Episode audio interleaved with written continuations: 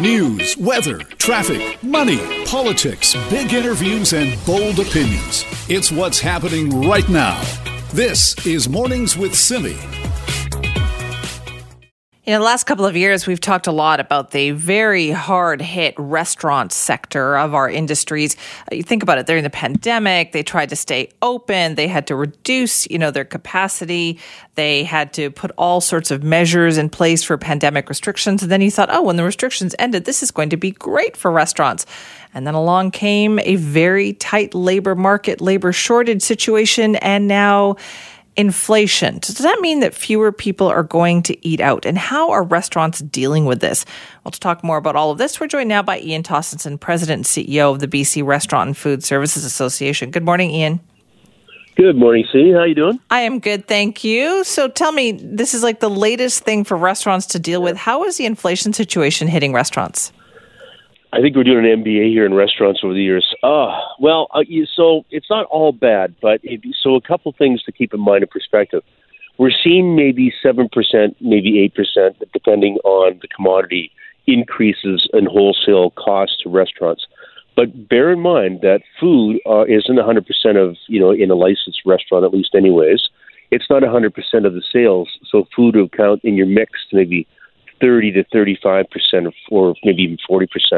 So it's not like your entire. So if you had a million dollar restaurant and your and your prices went up or your costs went up seven percent, it's not like you just hit the whole seventy thousand dollars. So that gives us a little bit of chance to work on two things. There's two ways we can deal with this. We can increase prices, or we can sort of, uh, or we can decrease costs. Or the third, actually, the third reason is we can work on mix. So we can start to, and we're doing this uh, let's say, uh, for example, I don't know if this is the right example, but let's say we're using romaine lettuce and romaine lettuce has gone up, but we're still seeing that kale uh, is reasonably priced. Then you might find the chef will switch from um, romaine to kale and make a kale Caesar.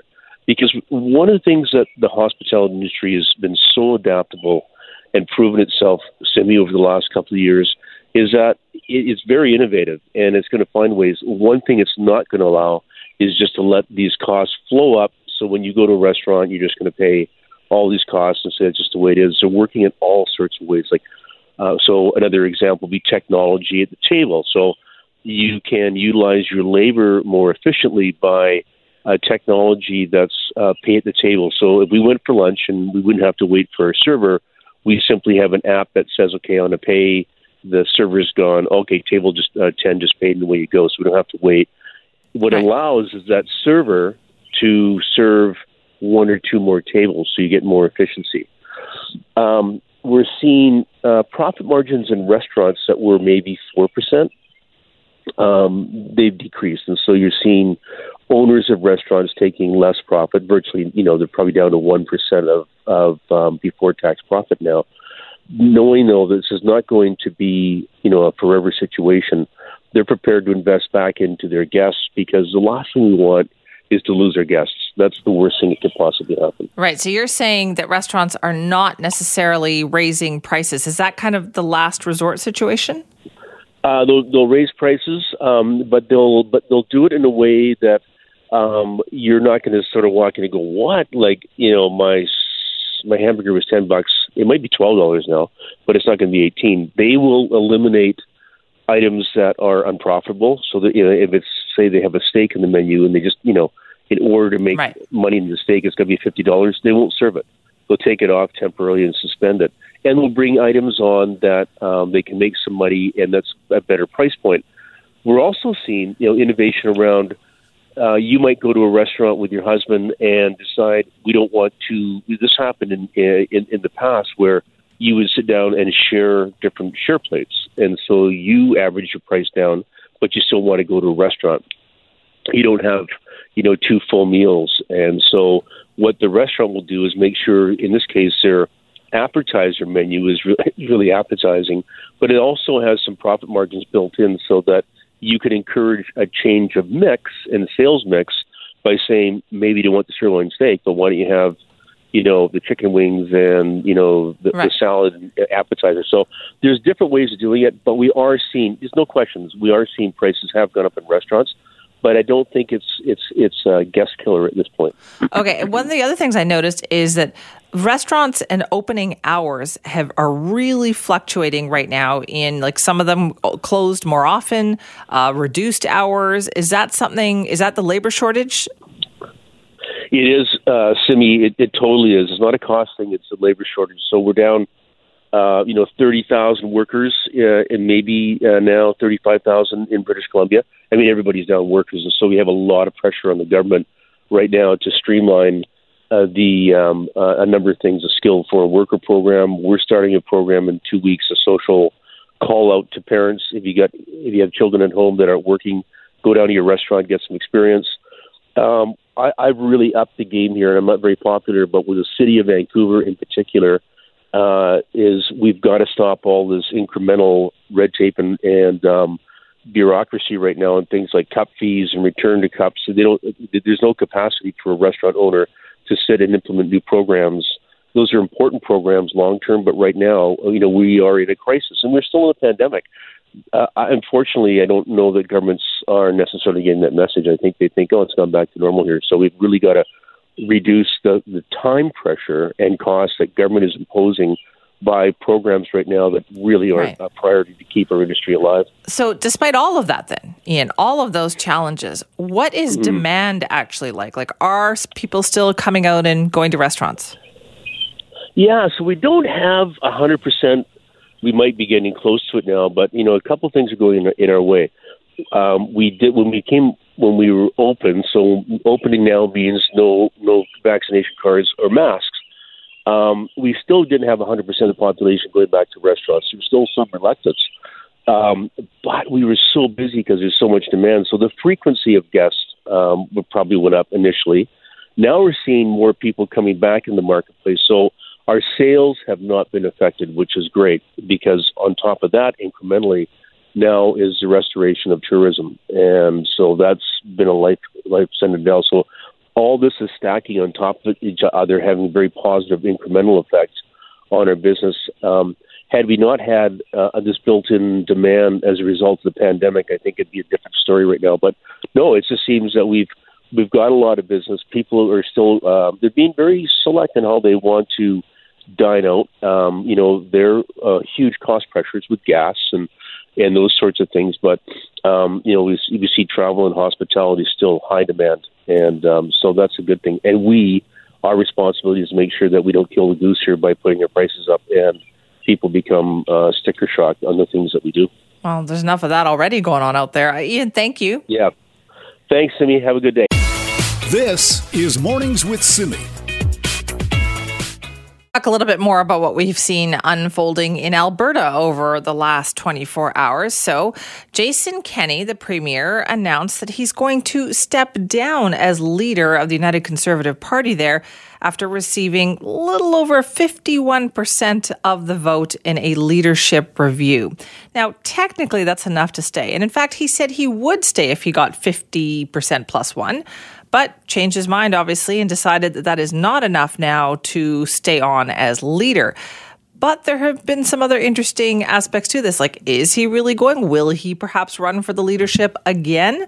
And what kind of challenge does this show for any kind of party that tries to unite two factions the way the United Conservative Party did? Joining us now is Lori Williams, a political scientist at Mount Royal University. Laurie, thank you for being with us. It's great to be with you, Simi how do you see the developments in what happened here? Like this was the person who supposedly united the Conservative Party, and now you know a few years later, not so much. Well, it was very from the beginning very clearly a fragile coalition. It took a lot of work to persuade the people. There's a lot of sort of personal animosity between and among some of these folks, partly because uh, of the floor crossing that happened under Jim Prentice. Um, people when Wildrose and Progressive Conservative parties were uh, opposite one another in the legislature, uh, there was a lot of really tough competition going on. So, and it's not just sort of two parties; there are multiple factions within each of them, and we're seeing uh, historically that only one leader, Stephen Harper, has been able to actually hold together uh, a conservative coalition party. So. It was always going to be a challenge. Um, but one of the things that I think was particularly problematic for Jason Kenney was that he made what he called a grassroots guarantee to listen to the, the members of the party and uh, and then uh, engaged in very top down leadership, which really annoyed the the Wildrose faction of the party. Are there lessons here, do you think, for other party leaders when it comes to dealing with, um, you know, other mem- like people of the party who say you're not listening to us? Well, I mean, it's it's difficult because the people who want to be listened to don't agree, and so how do you how do you bridge the divisions within the party, the different demands within the party, and try to satisfy them? We saw this perhaps most starkly during the pandemic uh, when there were people who thought that the uh, the restrictions uh, and mandates and so forth went too far. Some thought that they didn't go far enough. Um, that I think is sort of a, a, the epitome, if you like, of what it was that Jason Kenney was facing as leader. But you know, some of the folks that are analyzing this today are are, are just saying, you know, he he didn't he didn't adjust to um, to the different things that were happening, the demands that were being made. He uh, you know, tended to to criticize and and even name call those who disagreed with him, and and that that sort of worsened the divisions. Are, are, we seeing that? Do you think a different form of that on the federal stage as well? Because that's some of the issues that seem to be facing the federal Conservative Party. Yeah, absolutely. And again, it's the same root. We've got two conservative parties coming together um, under a leader who, well, first of all, the, the, the coalition happens because of an agreement between the leaders of the two parties, and then there's a run for the leadership of that party, and Stephen Harper won that leadership at the federal level. Um, he managed to keep the divisions under control, but but other leaders have not been as successful as as we've seen. And even yesterday, we see another division within the party with their finance critic, Ed Fast, uh, leaving the party because of those deep divisions over all, all kinds of things. In this case, fiscal policy, um, concerns around uh, the divisions between member uh, le- uh, uh, leadership contenders in terms of of uh, inclusiveness of, of Canadian newcomers. Um, you know, those divisions are, are alive and well. So, do you think that Jason Kenney is actually gone? Is it possible he might run again? That's the speculation. Uh, now, whether that's just his staff that are hoping that he'll stay on, or or Jason Kenney not giving up, which would certainly be consistent with what we've seen from him in the past. Uh, so I guess the coming days and weeks will give us a better sense of what's going on. Uh, so today there's a caucus meeting. Um, I think probably uh, what the decision he made last night likely was under under considerable pressure from the executive of the party. Um, today it'll be the caucus that has its say, and uh, the negotiation will be whether he continues uh, as premier or not. And uh, and we may see that if he steps down as as uh, as premier, that he does uh, run for the leadership, precisely because he's saying he used to say, uh, don't compare me to the Almighty, compare me to the alternative. In a leadership race, he would actually be compared to the other contenders for that leadership. Whoever wins the leadership, though, is going to have a huge challenge on their hands because these divisions are real. They are real, and they have another election coming up. So, Lori, thank you so much for your time. Well, thank you, Simi. That is Lori Williams, political scientist at Mount Royal University, talking about the developments in Alberta. And what makes them so interesting for every province and on a national stage is I mean, it's not unusual to have two factions of a political party who have to come together. And it's been very difficult for, you know, on the federal stage, the Conservative Party to make that cohesion stick. As Lori pointed out, you know, Stephen Harper was great, amazing at making that happen. Successive leaders have not been as good at making that happen. And now you're seeing that happen on a provincial scale too in Alberta. This is Mornings with Simi. You know, I'm starting to think that this whole Massey Tunnel replacement isn't going to happen. Maybe not in my lifetime, the way things are going. I mean, no doubt it has been needed. I mean, I lived in South Delta for 20 years, and I couldn't take the tunnel anymore. One of the reasons why we actually moved. So, first, you had the BC Liberal government back in about 2012 or so announce that they were going to replace the Massey Tunnel with this great big bridge. That turned into a political football. So much so that the NDP said, you know, if they get into power, they're going to cancel it, which is what they did. And then they took their time deciding what they were going to do with it. And now you've got the BC Liberals saying, hey, you know what? If we win the next election, we're going to cancel what the BC NDP have been planning for this situation. all this means is that if you drive that route regularly, you are not going to see any big improvements anytime soon. And that is frustrating. It's a headache. Joining us now to talk more about that is Malcolm Brodie, the mayor of Richmond. Good morning. Thank you for being here. Uh, my pleasure, Simi. How frustrating is this for you with your community? This is a key key part of that community. Well, the discussion where certain parties are trying to take us back to the future uh, is frustrating, but I have no doubt that the project as we know it today is going ahead. Uh, by the time of the next election, the contracts for the tunnel are going to be let. They they will have mostly completed the Steveston Highway interchange improvements and some on the Delta side, as they will have the bus improvements.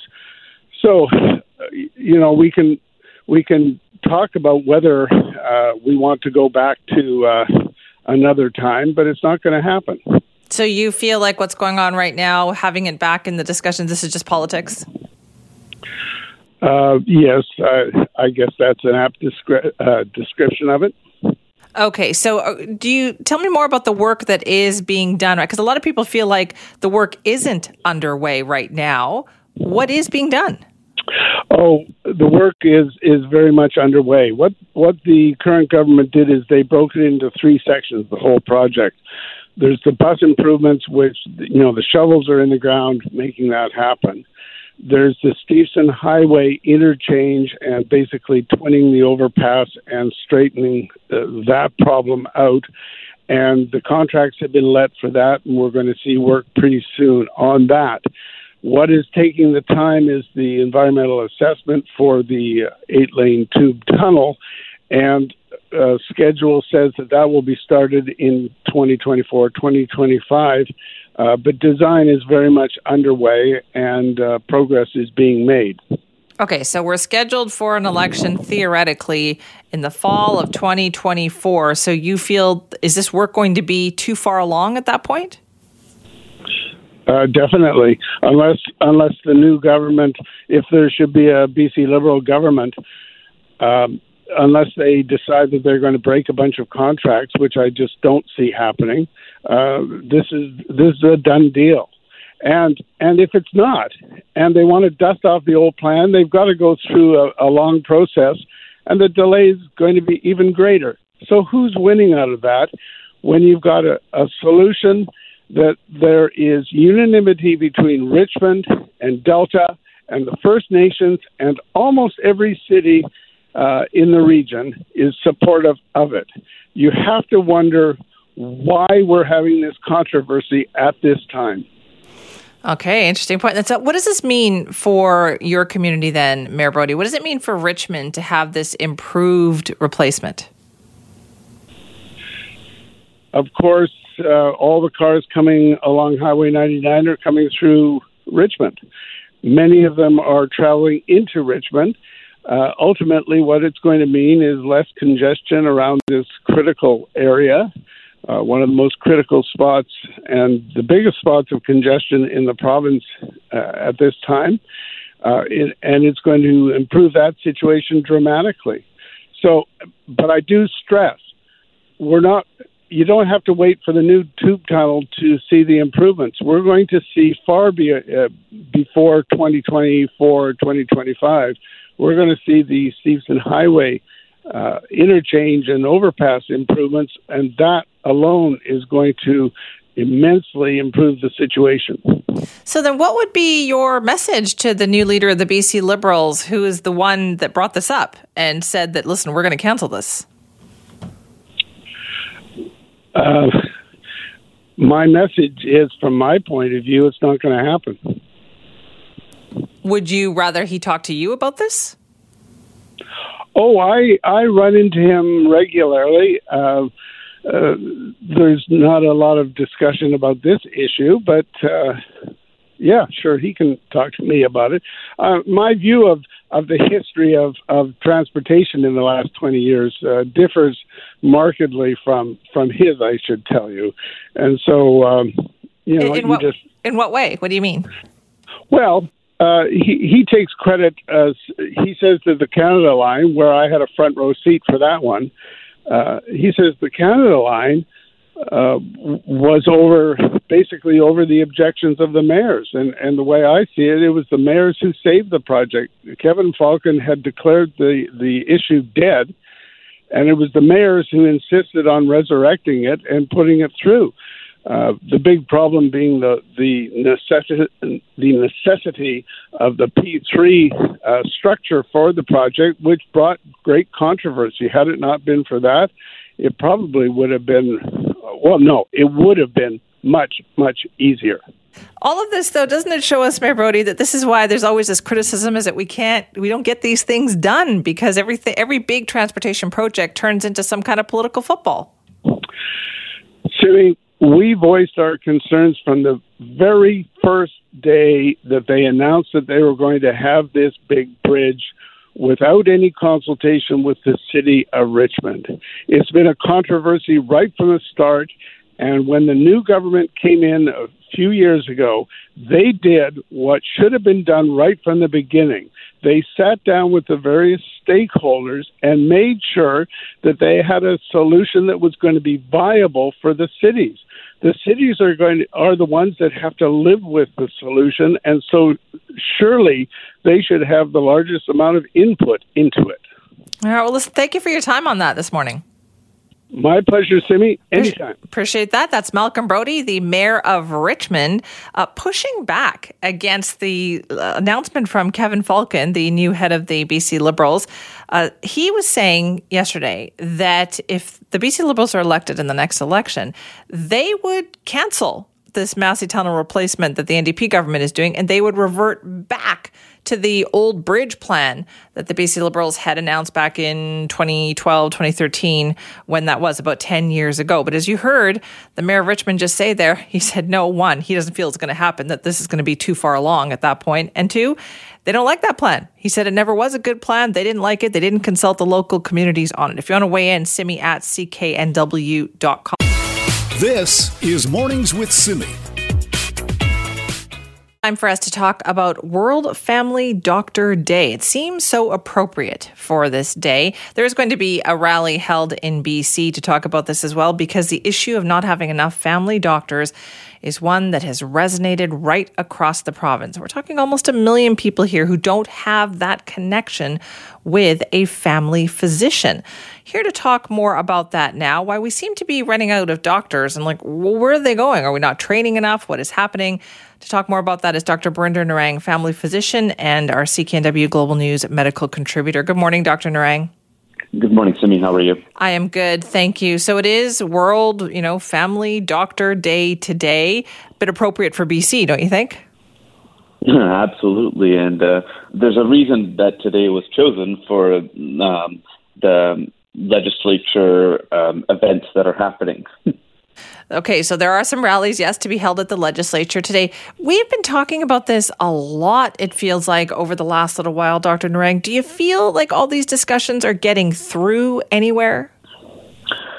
Yeah, I think if you asked me that uh, yesterday or the day before, you might get different answers. But I, I think that uh, every day you, you you hear a little bit more about what's happening, and so you know this has been a problem that was not created overnight. This has um, been happening for years. Like there have been warnings, uh, uh, warning cries from people from within the profession is, hey, you know, this is not sustainable. Um, the lack of infrastructure support that is there, um, the you know uh, antiquated nature of some of the payment um, fee codes and things that um, um, driver day to day work, and and the administrative burden is just rising, and the overhead costs are rising. So this has been this has been a crisis that um, was inevitably going to happen.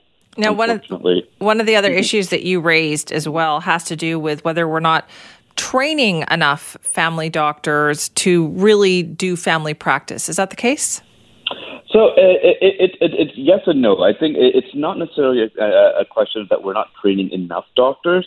It's that the people we are training to do family medicine are literally doing anything but family medicine. And let me expand on that. So what that means is, let's say there's 10 people graduating at a family medicine residency class, which is a two year um, residency, is the two, two years that you do um, to train in family medicine after med school. So these are people that once they're done, they're qualified as family doctors. Only one of them out of those 10 will probably actually go into what we call longitudinal uh, community family practice, which is, you know, you go see your doctor in their office, they'll do your preventative care, they'll, um, you know, do your um, chronic disease care and acute care if necessary. The reason for that is, is because there the the jobs that family doctors are also doing now include work in the hospital, emergency rooms, um, obstetrics, substance use, and all those jobs will pay you about 30 to 40 percent more um, than um, running a practice will. Right. So we say we they've decided they want to be family doctors. They yeah. do the residency to be a family doctor, and then we say, yeah. by the way, you need to do all this other stuff, and then they decide, hey, that other stuff is actually um, pays more, so I think I'd rather do that. Yeah, and also it's because the, a lot of them go into it with the goal of I want to do traditional. I, I call it traditional family medicine, but when they say, okay, well, the overhead costs are rising, um, there's kind of systemic uh, problems in the way that there's compensation and valuation from um, the government. You see that the government is opening urgent primary care centers, which are actually disrupting the spaces and saying, well, you can you can do the family medicine work you do, but it's under our set of rules. And we're like, okay, that doesn't happen anywhere else in the Western world either. And so people are like, why would that just, you know, none of this seems like uh, anything I want to touch. Right. I could see that. So the, the urgent care centers were supposed to alleviate alleviate the burden on emergency rooms, and instead, what we did was make it worse for clinics. Yeah, I think the biggest mistake that they did was they they changed the purpose of them. The purpose initially was you're right; it was to provide urgent access for care, um, and they should have been integrated into the communities. But what they have now said is they were going to do urgent and primary care, which means we're going to attach patients to there. And people say, well, that's not why I don't want to go into work in, uh, you know, uh, a, a big operation and, and run my practice there where I don't have the, you know, the control over, you know, how much time I spend with patients, how much you know, uh, how many patients I actually need to see, and um, you know, just like the day-to-day operations of our clinic. Because you got to remember, these are people that have ten plus years of, um, you know, graduate level. Uh, sorry, like I guess uh, uh, uh post high school graduate level work. And and they're not going to respond well to being told, all right, well, this is what you're going to do, this is how your day is going to yeah. look, and and this is what you have to give up if you want to make more money. I tell you, it's, okay, it's a bit insulting. Dr. Narang, it just every time we talk to you, I understand. I get a better idea of kind of the, mm. the depth and the complication of this problem. Thank you so much for explaining it to us this morning. No problem. Have a great day. And thank you to all the family doctors out there. Yes, thank you to all the family doctors out there day in and day out. That's Dr. Birinder Narang, who is a family physician and the CKNW Global News medical contributor. This is Mornings with Simi. All right, let's talk about equal pay for equal work. You may have heard the big news in the United States anyway. Their women's national soccer team scored a major win. They have now come to an agreement with US Soccer for this, and I put this in air quotes, revolutionary idea that they are going to be paid the same now as the men's national team. Keep in mind, the U.S. women's team in the United States uh, when it comes to international tournaments and winning has been far more successful than the men's team, but they were not get, getting paid the same or equally. So, what does this mean for women's pro sports in North America? And also, what is the situation like here in Canada, too? So, we thought, hey, let's dig a little deeper into this. Joining us now is Blake Price, host of the Sekeres and Price Show and play by play announcer for the Vancouver Whitecaps. Good morning, Blake. Hello, Simi. How are you? I am good. How are you? Very well, thank you. Okay, so what did you think? This is like big news, but in Canada, hasn't this been the case for a couple of years already? Well, Canada reached a short term uh, settlement that was through the 2020 Olympics. And it's sort of in the ether right now. It's really unclear what the status is. I'm going to guess, and sometimes guessing is a dangerous thing, that they have just proceeded under the same conditions. But there hasn't really been a ton of news on the Canadian frontier. And and you would think the the Canadian women would be a little bit more uh, um, vocal about this issue if uh, it had proceeded any differently than what had uh, been the agreement up until uh, the 2020 Olympics. We know that was pushed, so uh, that would have gone through 2021 at the very least. We might be into a little bit of a gray area right now as to where Canada is, but the fact that there has been precedent uh, is reason to be optimistic that the Canadian women will have a, a similar agreement going forward. Uh, but again, those things do ultimately have to be bargained, and the economics of these things do change as well as rights agreements are, are struck with uh, various television networks for both the World Cup and, and qualifying and beyond. So we'll see what this means for the Canadian women. I, I have no reason to be pessimistic about their uh, their payment schedule, but uh, you just you can't take anything for granted. Right, and was I thought interesting. You mentioned the broadcast rights there. So in U.S. soccer, this deal means that they're going to share a portion of that that revenue from broadcast partner and sponsorships uh, 50-50 with the men's team and the women's team. Like that is really quite remarkable, isn't it? Yeah, there's always been a couple of different ways to to sort of argue this on both sides of this. Is that hey, the uh, men's World Cup is arguably the biggest event on the globe. Like it rivals the Olympics, and in a lot of metrics, actually beats the Olympics in terms of just how big the event is. And so, you know, the the proponents of why the disparity existed would would say, yeah, but there's there's just there's more eyeballs. It's a bigger event. So when you you know achieve something in the men's World Cup, that's seen by more people. There's a, a bigger brand recognition for U.S. soccer, all that all that sort of stuff. On the flip side of the argument is the women's team has always been better, has always has all, or yeah. always qualified. Heck, has always challenged to win the World Cup. So they've actually had a, and even if you just if you just televised a random friendly, uh, the American women versus Sweden, and put it on American television, that would do better in a lot of cases, in most cases, than a men's friendly versus Sweden. The women's soccer team have turned into rock stars in the last uh, couple of decades, really. Uh, and so they have said, yeah, you know, in most of the world that might be true, but in North America, the Canadian women, the American women, for the longest time have had a higher profile than the men's side.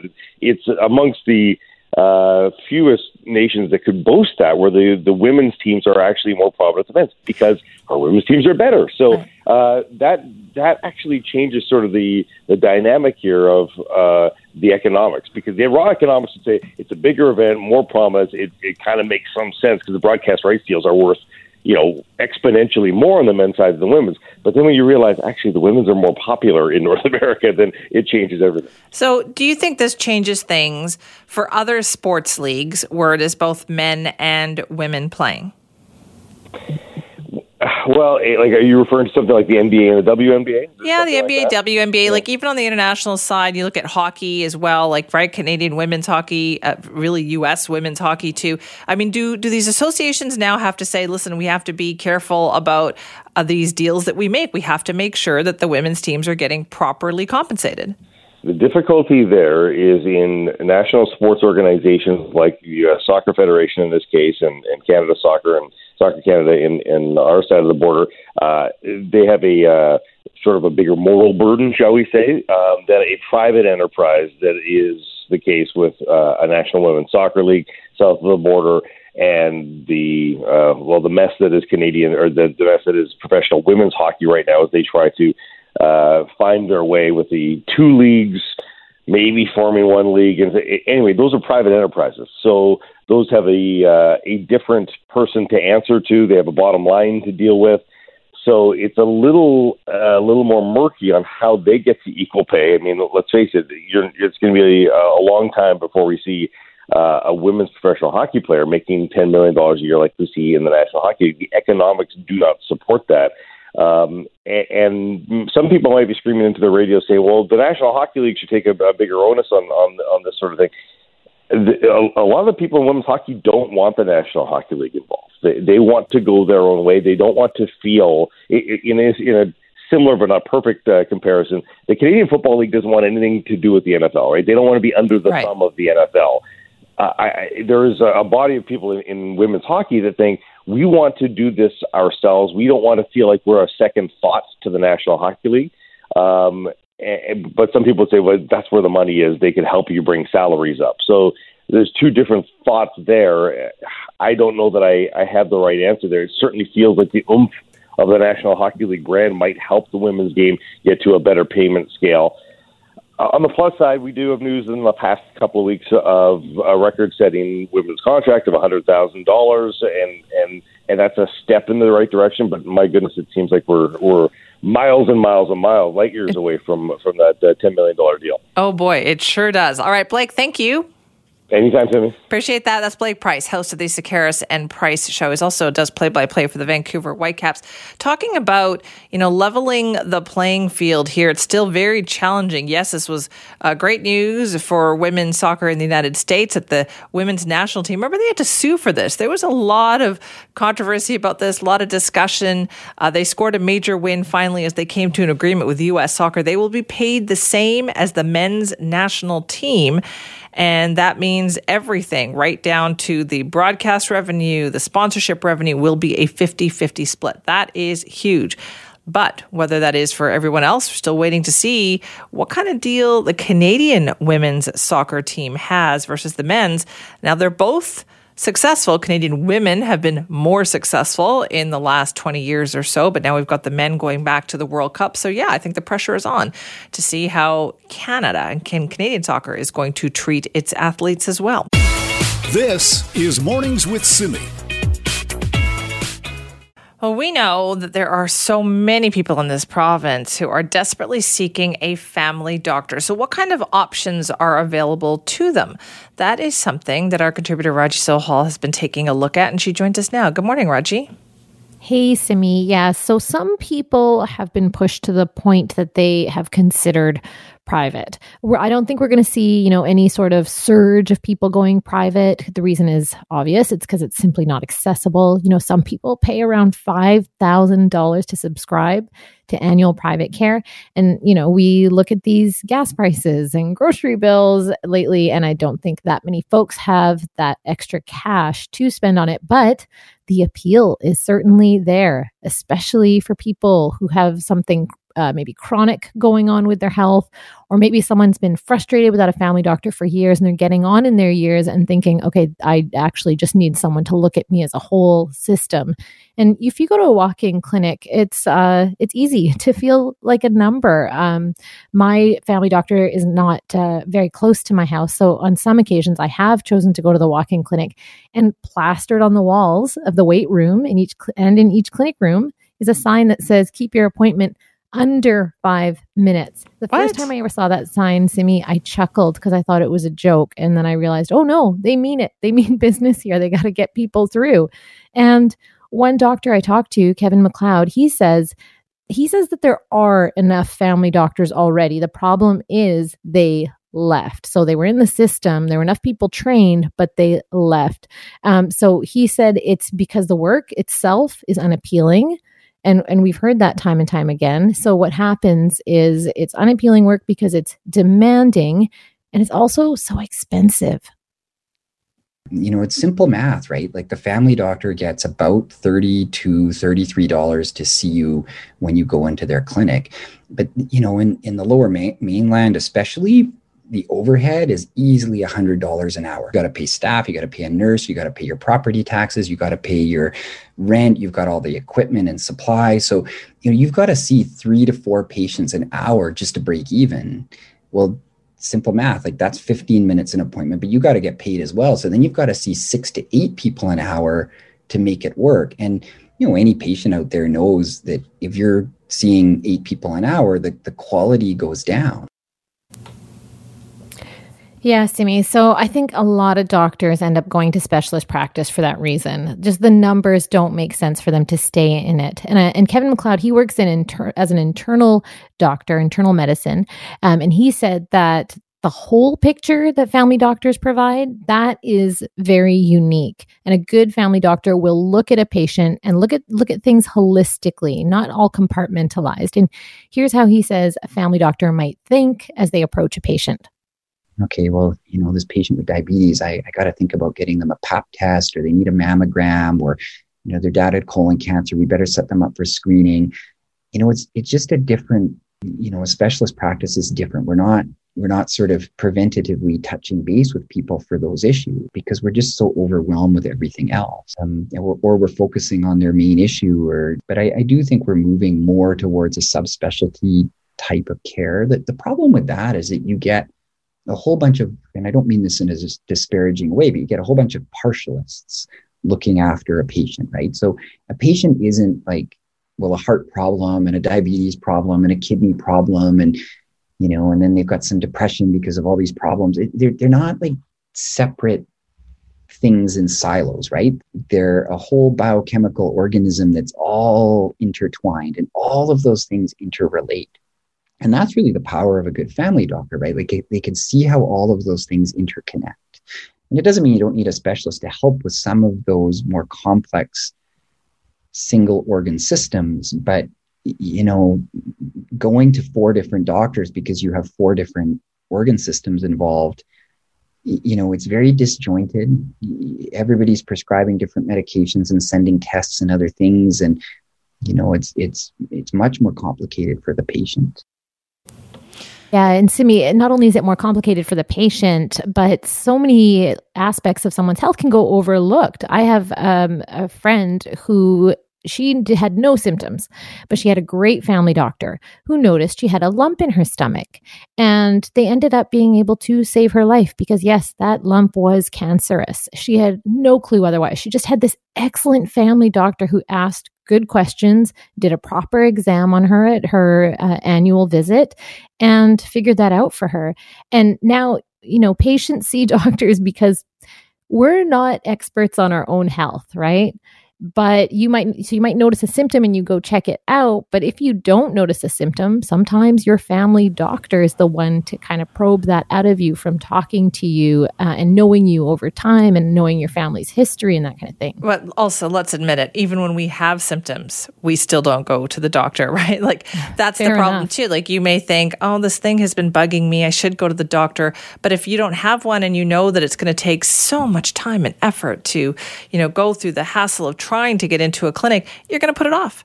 And I think that's what's actually happening out there. There's probably chronic conditions that are getting worse because people are putting off the incredible time commitment, you know, that it's taking to just go and talk to a doctor for the, as you put it, six minutes that you're going to get. Yeah, I, I know someone who's been trying to get a family doctor now for a year and she brought up this story with me of someone else saying that they don't like their family doctor, so they're looking for another one. And she said, Are you kidding? Beggars cannot be choosers. Yeah, you have one. This yeah, if you have a family doctor, keep them, period, just because it's so hard to get a new one these days, to get any family doctor, really.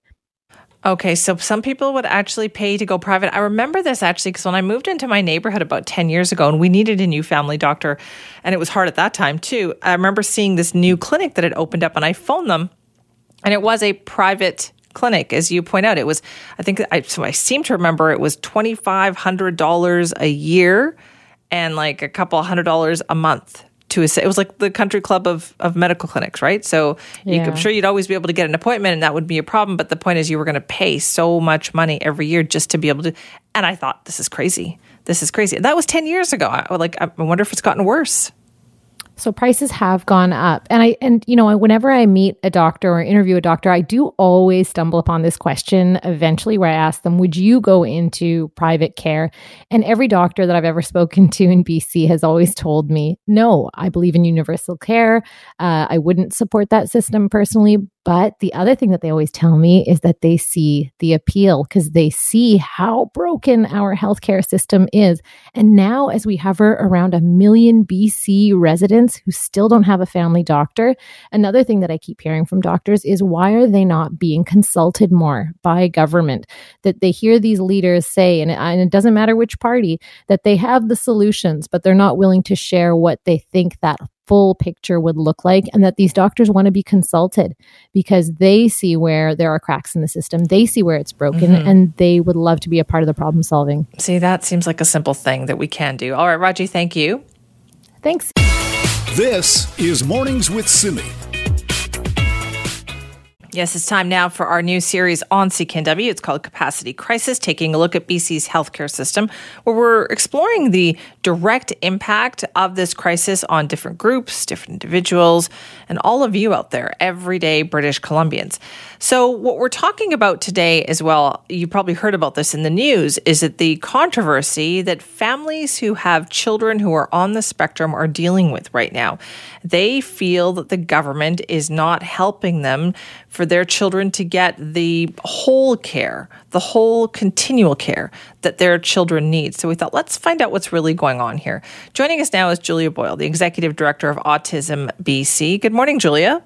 Good morning. Thanks for having me. Well, thanks for being here because maybe you could help explain this to us. What kind of changes has the government made to how families deal with autism?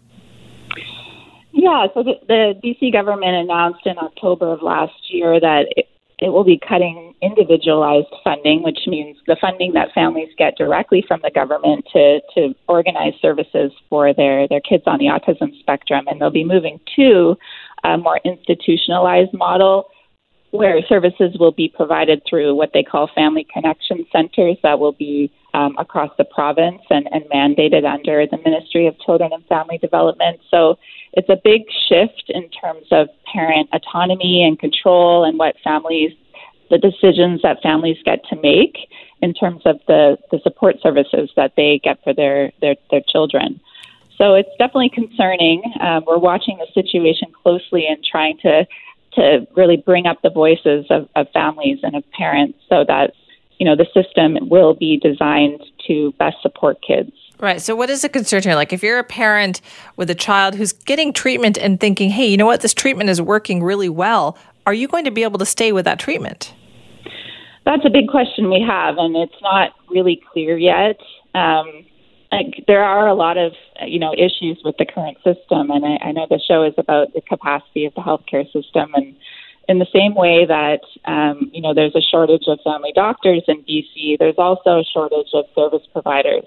So there are long wait lists for kids on the autism spectrum or um, kids with different support needs to be able to access a speech and language pathologist or an occupational therapist or a behavioral um, analyst or behavioral consultant, um, particularly with ones with specializations in whatever challenge um, that that child needs.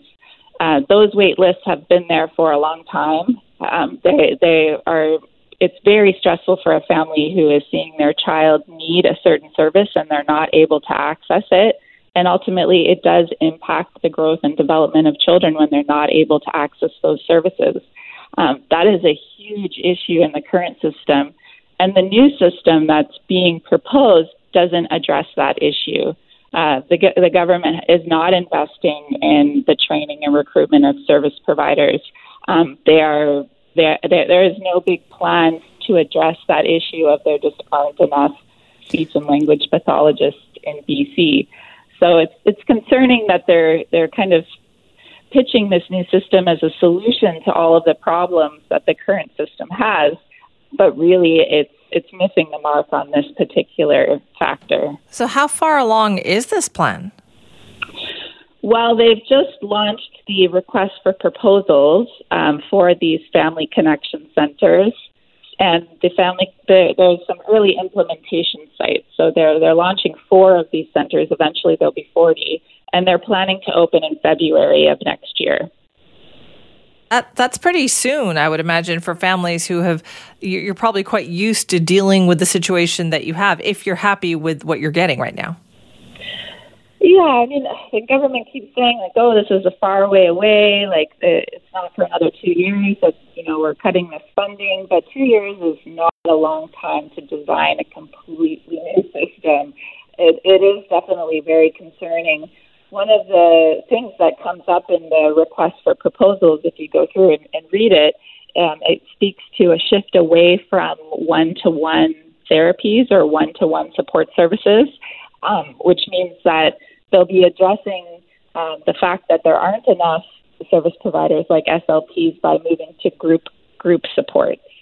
So instead of an SLP being able to work one on one with a child and you know setting goals and working towards the goals that that child has, they'll now be working two group classes because they don't have enough SLP. So that's a big shift in the model that only is kind of in the fine print of the request for proposals that the community is very concerned about now because research and best practices show that one to one supports and therapy is what benefits kids the most. I mean, didn't we learn this all the hard way to begin with, Julia? Like, I, have been doing this a long time, and I, I remember back in the 1990s when parents uh, with kids who have autism were struggling just to get some recognition from the government to get that special one on one treatment.